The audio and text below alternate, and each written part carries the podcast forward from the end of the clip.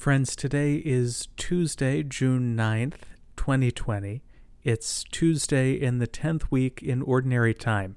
I'm Father Matt Keel. Let's talk about today's Gospel.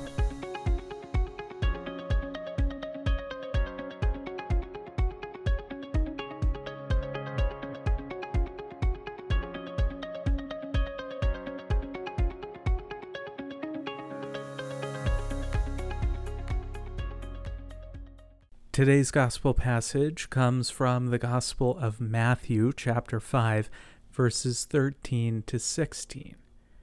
Jesus said to his disciples, You are the salt of the earth, but if salt loses its taste, with what can it be seasoned? It is no longer good for anything but to be thrown out and trampled underfoot. You are the light of the world. A city set on a mountain cannot be hidden, nor do they light a lamp and then put it under a bushel basket. It is set on a lampstand where it gives light to all in the house. Just so, your light must shine before others, that they may see your good deeds and glorify your heavenly Father. The Gospel of the Lord.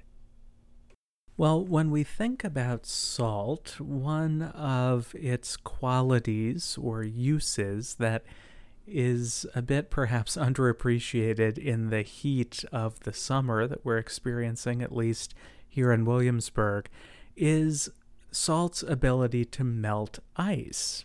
You know, when it ices or snows, we can put down a salt solution on the roads or on a sidewalk in order to help make it safe for us to travel, for us to walk on.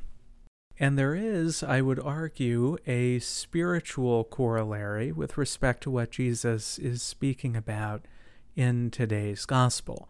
We look in our culture, we look in our society, we look at our discourse, and we find so much coldness, don't we? We find the absence of the warmth of love.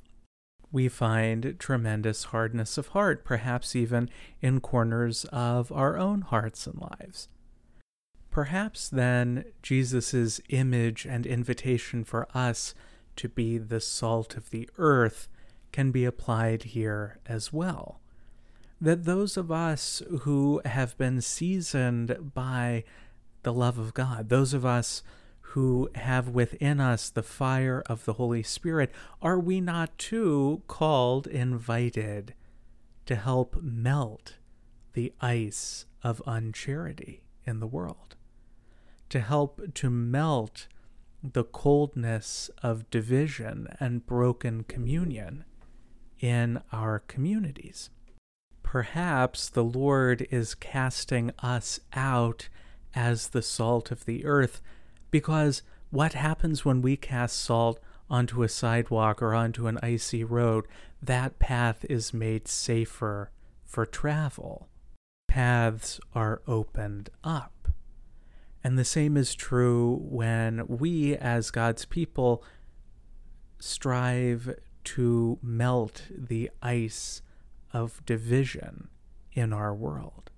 Paths of communion are made navigable again the warmth and love of God is able to be shared in a way that is more free. And in these growing bonds of communion, in these strengthened relationships grounded in the love of God, we experience the richness of the flavor and seasoning that we enjoy in God's life. So today we ask the Lord to truly help us to be the salt of the earth to season our relationships, to make safe and clear paths for communion and understanding, and so to glorify in all of our words and deeds our Heavenly Father. Well, that's today's reflection. Thank you very much for tuning in. These are brought to you by the Catholic Campus Ministry at William and Mary in Williamsburg, Virginia. To learn more about our ministry and to support our mission, check out our website at tribecatholic.org. And until next time, may the Lord bless you and keep you.